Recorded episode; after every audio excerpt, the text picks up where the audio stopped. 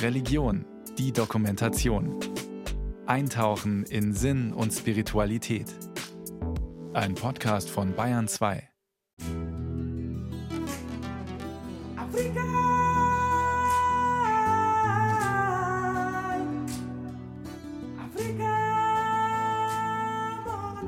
Trees are sacred in Africa. Bäume gelten bei uns in Afrika als heilig. Unser menschliches Leben ist eng mit dem der Bäume verbunden. Sie geben uns Schutz und Früchte als Nahrung. Sie bieten Lebewesen ein Zuhause. Vögel nisten in Bäumen. Und so oft wir Bäume pflanzen, haben wir beobachtet, sie reinigen in ihrem Umfeld die Erde und die Luft. All das ist ökologisch sehr wertvoll. Prior John Baptist lebt in Kenia, einem Land, das bis heute eine ungeheure Vielfalt an Tier- und Pflanzenarten kennt. Im Symbol des Baumes, so der Kenianer, treffe die uralte Weisheit afrikanischer Religionen auf die Erfahrungen des Christentums.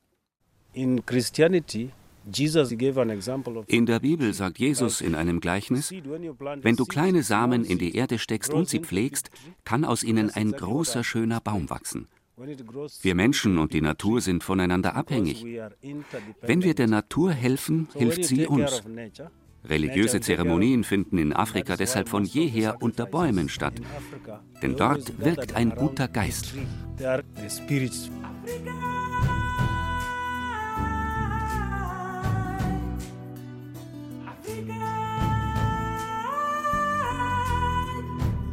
Bäume gelten in vielen Religionen als heilig. Nordische und germanische Kulte vermuteten in ihren Kronen sogar den Sitz von Geistern oder Gottheiten. Ob die christliche Tradition an Weihnachten dekorierte Tannenbäume aufzustellen hier ihren Ursprung hat, ist nicht geklärt. Fest steht nur, der Brauch trat im 16. Jahrhundert seinen Siegeszug durch Europa an und eroberte ab dem 19. Jahrhundert die ganze Welt.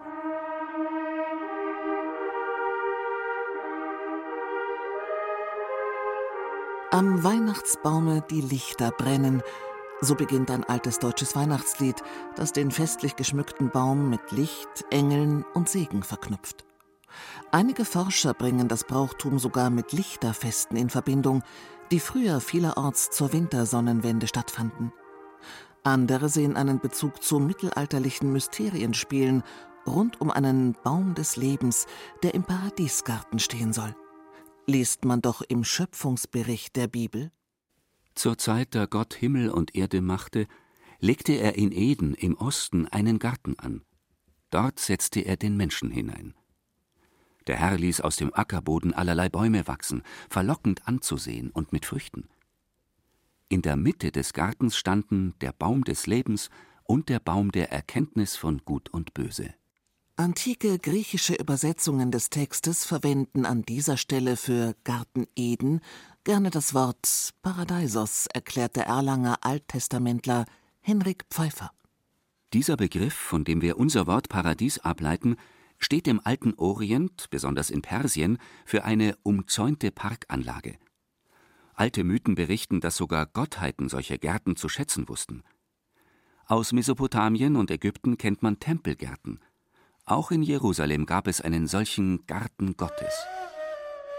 All diesen Gärten mit ihren Bäumen ist eines gemeinsam. Sie wachsen in Ländern, die überwiegend aus Wüsten bestehen. Sie schaffen Leben inmitten einer lebensfeindlichen Umgebung. Hitze, Sand und Staub, dem Nichtsein näher als dem Sein.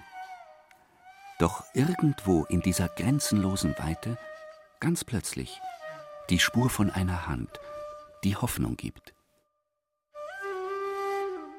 Wer je die Fels- und Sandwüsten des Orients bereist hat, weiß, jede Quelle, jede Pflanze, jeder Baum gleicht hier einem Wunder und lässt etwas von der göttlichen Kraft ahnen, die in der Schöpfung am Werk ist.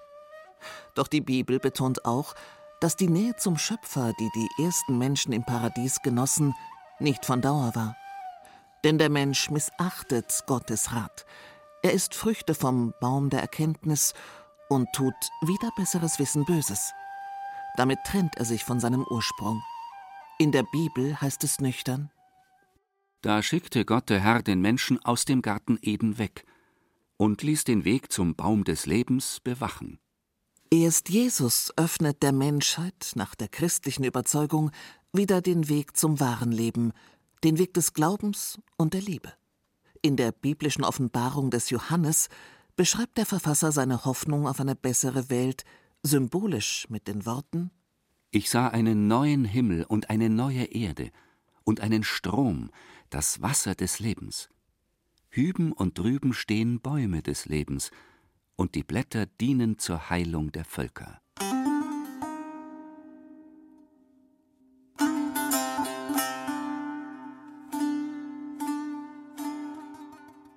Im Süden Persiens, dem heutigen Iran, liegt Shiraz, die Stadt der Rosen mit romantischen Gärten. Berühmt sind die unter hohen Bäumen gelegenen Gräber zweier persischer Dichter, Sadi und Hafez. Betrachte jeden Baum und merke, auf jedem Baum ist jedes Blatt ein Blatt aus einem Buch, in dem der Allmächtige die Schöpfung aufgezeichnet hat. Schrieb Sadi im 13. Jahrhundert. Wenig später verfasste Hafez eine Sammlung von Gedichten, den Divan. Sie wurde weltberühmt und inspirierte rund 400 Jahre später Johann Wolfgang von Goethe. Wie Sadi lehrte auch Hafez den Weg der Mystik, auf dem ein Mensch zum wahren Leben in Gott findet. Die Mystik präge den schiitischen Islam, der in Persien stets vorherrschte, auch heute, erläutert der Philosoph Sayyid Mohades. Die Mystik lässt uns den Sinn im Leben finden, denn sie zeigt uns einen Weg der Liebe, auf dem wir Gott erfahren können. Sie lässt uns verstehen, unser höchstes Ziel besteht darin, Gott nahe zu sein. Unser physischer Tod ist dann nur ein weiterer Schritt zur Einheit mit Gott. Eine solche Spiritualität macht Menschen innerlich frei.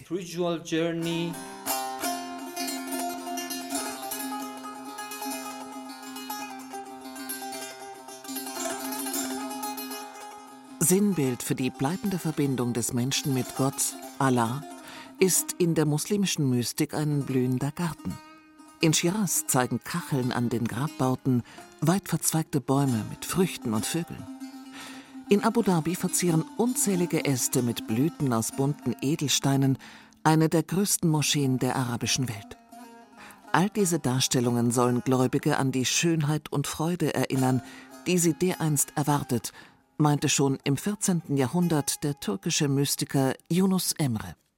Des Paradieses Baumes Zweige dicht, des Paradieses Rosen Licht, sie duften nur Allah, Allah. Die Stämme sind aus Gold so klar, die Zweige sprießen mit dem Ruf Allah. Die Fülle des Paradieses bzw. der Schöpfung spiegelt sich bis heute auch in den jahrtausendealten Bäumen tropischer Regenwälder. Sie befinden sich in Südamerika, Afrika oder Südostasien und gelten als Lunge der Erde. Filtern diese Bäume doch große Mengen an Schadstoffen aus der Luft und versorgen die Welt zugleich mit frischem Sauerstoff. Charles McNeil ist Biologe und arbeitet für das Umweltprogramm der Vereinten Nationen. Wälder, vor allem die üppigen Regenwälder, spielen für das Klima eine Schlüsselrolle. Denn Bäume sind die effektivsten Luftreiniger, die wir kennen. Sie sind unglaublich wichtig, wenn wir unsere Luft, unsere Atmosphäre retten wollen. Wenn wir die Bäume nicht schätzen, können wir der Klimakatastrophe nichts entgegensetzen. Würde es uns dagegen gelingen, die tropischen Wälder zu bewahren, würden wir rund ein Drittel der Probleme, die heute durch Abgase und den Treibhauseffekt entstehen, wieder ausgleichen. Hier also liegt ein Schlüssel, um die Klimakrise, in die wir hineinsteuern, abzuwenden. Im Grunde müsste man nur die in der Natur vorhandenen Wälder fortbestehen lassen, betont McNeil. Doch genau hier liegt das Problem. Denn Grundstücksspekulanten zerstören die Wälder durch radikale Abholzungen und Brandrodungen zunehmend. Die Folgen für das Klima sind verheerend eine interreligiöse Regenwaldinitiative, in der Mitglieder aller Weltreligionen zusammenarbeiten, bemüht sich, dem entgegenzuwirken. Der norwegische Bischof Gunnar Stalset leitet das Projekt. Wir arbeiten am Amazonas, in Zentralafrika und in Indonesien. In diesen Regionen befinden sich 70 Prozent des verbliebenen tropischen Regenwalds. Wir kooperieren mit den Vereinten Nationen, mit Regierungen und Glaubensgemeinschaften. Wo Wald gerodet wird, unterstützen wir die Wiederaufforstung. Wir wollen die ökologische Diskussion durch spirituelle Argumente stärken und durch Schulungen in den religiösen Gemeinschaften vor Ort. Mit vereinten Kräften, hofft Gunnar Stalset, könnten die Weltreligionen einen Bewusstseinswandel bewirken, der den Bäumen zugutekommt. Dabei gelte es, das Gewissen jedes Einzelnen ebenso anzusprechen wie politische Gremien. We share a profound wir sehen die Verteidigung des Regenwaldes als moralische und spirituelle Pflicht und als Teil anderer Projekte. Zu ihnen gehört der Einsatz für soziale Gerechtigkeit, für die Rechte der indigenen Bevölkerung sowie zur Förderung des Friedens. Besonders kostbar, so der Bischof, sei die wachsende Kooperation der Vertreter großer Weltreligionen mit indigenen Glaubensgemeinschaften. Schritt für Schritt erkenne man heute, dass die indigenen Völker, auf die die Kolonialmächte einst herabsahen, Hüter der Schöpfung sind.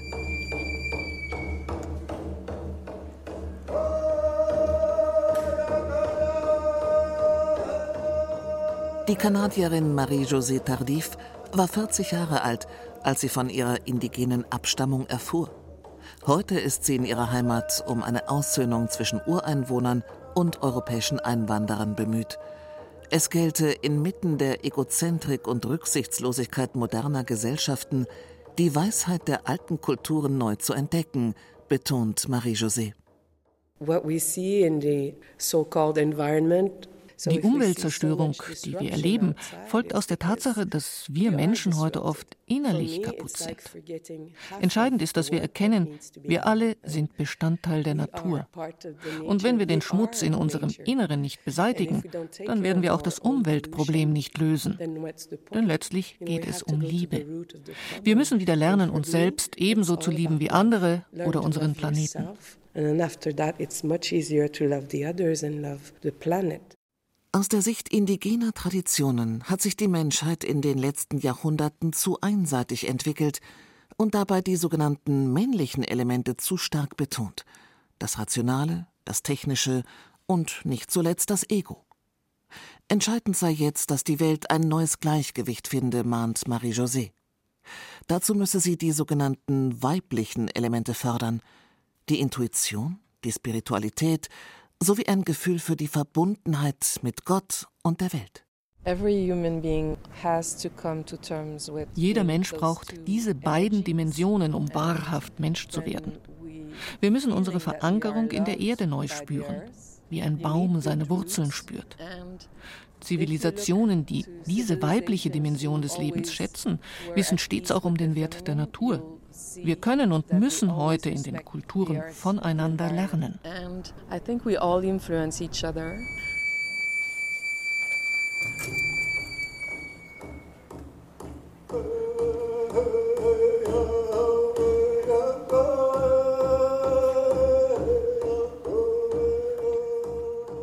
Ich will frei sein, sagte das Blatt, will mich vom Stamm und seinen Zweigen lösen. Bleib hier, rief eine Stimme, Niemand kann ohne seine Wurzeln leben.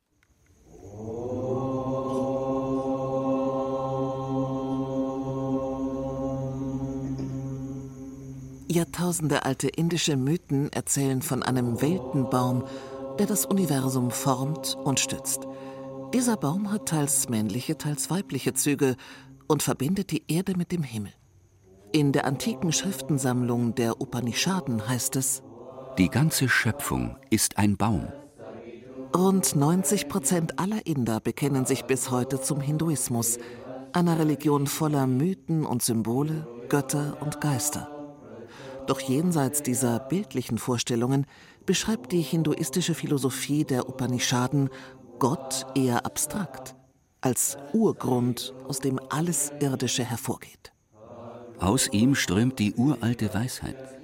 Niemand hat ihn erfasst. Es gibt kein Bild von ihm, Seine Gestalt ist nicht sichtbar. Doch die, die ihn mit dem Geist als im Herzen wohnend erkennen, sie werden unsterblich. Diese Vision inspirierte im 20. Jahrhundert den Benediktiner Bede Griffiths im Süden Indiens, den Ashram von Shantivanam aufzubauen. Zu Deutsch Wald des Friedens. Die klösterliche Gemeinschaft, die hier lebt, widmet sich intensiv dem Dialog zwischen Hindus und Christen. Dabei habe er gelernt, so Pater Beth, seinen eigenen Glauben in einem neuen Licht zu sehen. Gott ist auch im christlichen Verständnis keine Person. All unsere Begriffe von Gott, wie Vater, Sohn und so weiter, sind nur Projektionen. Und jenseits all dieser rationalen Begriffe ist Gott auch für uns einfach der Ursprung, das eine. In ihm ist die ganze Schöpfung enthalten, das Universum, die Erde und die Bäume, Tiere und Menschen. Das Göttliche ist in allem Lebendigen gegenwärtig, in jedem Atom, jedem Lebewesen, jedem von uns. Im Schatten der alten Bäume des Ashrams spüren Gäste aus aller Welt bis heute dieser Wahrheit nach. Bede Griffiths, der hier 1993 starb, notierte gegen Ende seines Lebens Wenn wir in die Tiefe eines jeden Wesens hinabsteigen könnten, eines Sandkorns, einer Blume, eines Baumes, würden wir immer wieder auf das ewige Geheimnis stoßen.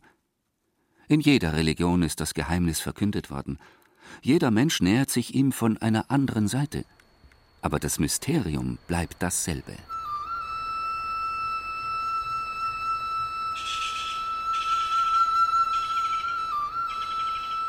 Verwurzelt in der Erde, mit seiner Krone aufstrebend in den Himmel, ist der Baum von jeher auch ein Sinnbild für geistiges Wachstum, für Weisheit und Erkenntnis. Der japanische Buddhist und Musiker Tosha Suiho geht diesem Geheimnis in einer Komposition nach. Asagiri, Morgennebel. Es war kurz vor Sonnenaufgang. Die Bäume standen lautlos im Dunkel der Nacht. Als es heller wurde, nahm die Landschaft Stück für Stück Gestalt an. Der weiße Nebel stieg langsam aus dem Tal hoch und erfüllte die Umgebung. Die Bäume, die sich uns gerade noch zeigen wollten, verschwanden wieder.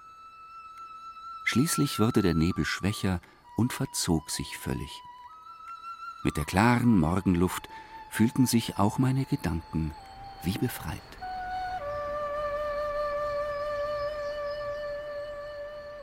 Die mächtigen, oftmals Jahrtausende alten Bäume Asiens haben Menschen von jeher inspiriert. Unter einem solchen Baum soll Prinz Gautama Siddhartha sogar einst die Erleuchtung zuteil geworden sein. Hermann Hesse hat die entscheidende Phase, in der Prinz Siddhartha beschließt, den Weg der Askese und Besitzlosigkeit einzuschlagen, einfühlsam geschildert. Jenen ganzen Tag saß Siddhartha unter dem Mangobaum. Er saß noch, als die Nacht angebrochen war. Als er aufschauend die Sterne erblickte, lächelte er ein wenig. War es denn notwendig? War es richtig? War es nicht ein törichtes Spiel, dass er einen Mangobaum, dass er einen Garten besaß? Er schloss damit ab und erhob sich. Und da er den Tag ohne Speise geblieben war, fühlte er heftigen Hunger und dachte an sein Haus in der Stadt, an sein Gemach und Bett, an den Tisch mit den Speisen. Er lächelte müde, schüttelte sich und nahm Abschied von diesen Dingen. Siddhartha wird in jenen Stunden zu Buddha dem Erleuchteten. Er findet zu einer bleibenden inneren Freiheit, eins mit dem ewigen Weltgesetz. Ich bin ein Baum voller Vögel, trinke ihren Gesang. Aus den Wurzeln wächst mein Schicksal, Schmerz und Sprache ins Staunen. Ich bin ein Baum und atme mein flüsterndes Laub. Vom Himmel kommt ein Engel und küsst meine Wurzeln. Rose Ausländer.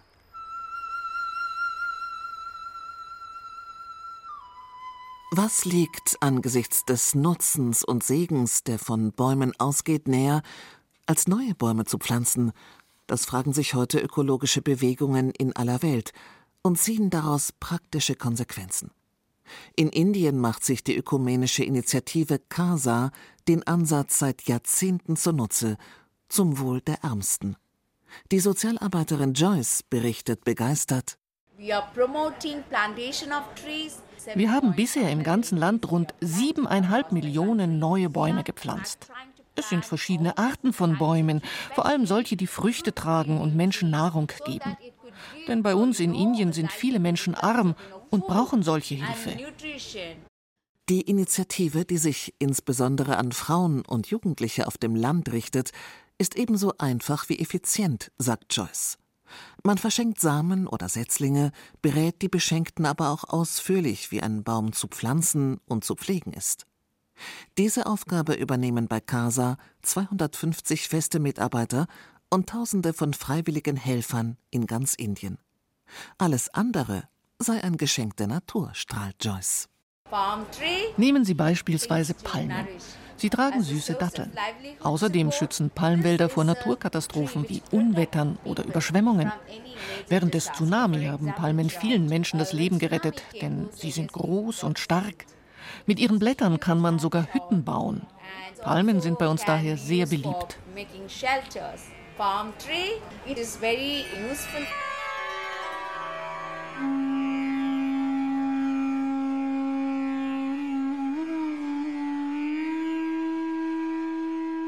Die Kraft des Gedankens ist unsichtbar, wie der Same, aus dem ein riesiger Baum erwächst.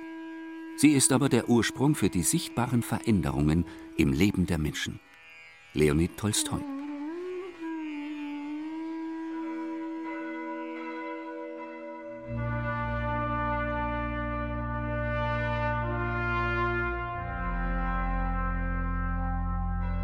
Zurück nach Bayern.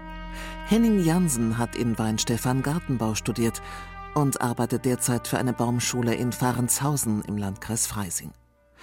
Bäume hätten ihn von Jugend an fasziniert, erzählt Jansen. Diese Wertschätzung versuche er heute an andere weiterzugeben. Interessierten Kunden erzählt er daher gerne, dass ein junger Baum, den sie erwerben, zuvor im Schnitt sechs bis zehn Jahre Zuwendung erhalten hat.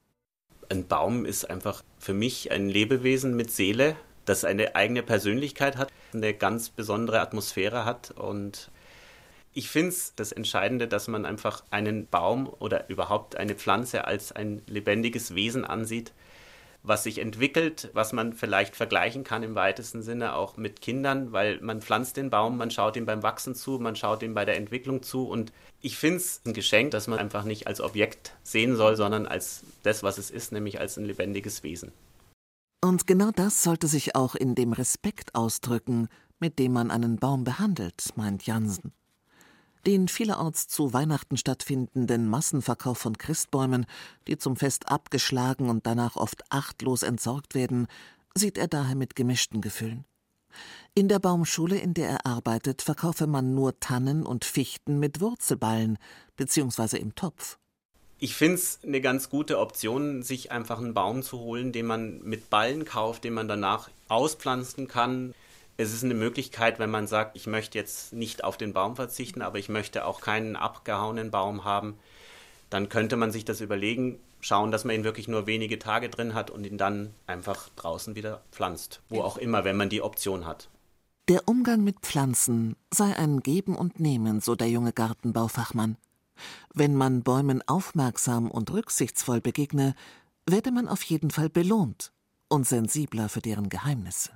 Wissenschaftlich gesehen weiß man, dass Bäume untereinander kommunizieren, definitiv, also auf ihre Art und Weise über die Wurzeln, dass da Verbindungen da sind im Wald auch und dass Bäume auch sich gegenseitig helfen. Also das ist erwiesen wissenschaftlich und ich bin auch überzeugt, dass da auch zwischen Bäumen und Menschen eine Kommunikation stattfinden kann. Manchmal habe ich das Gefühl, man spürt, wenn man Bäume berührt zum Beispiel, man spürt, dass da schon irgendeine Verbindung da ist.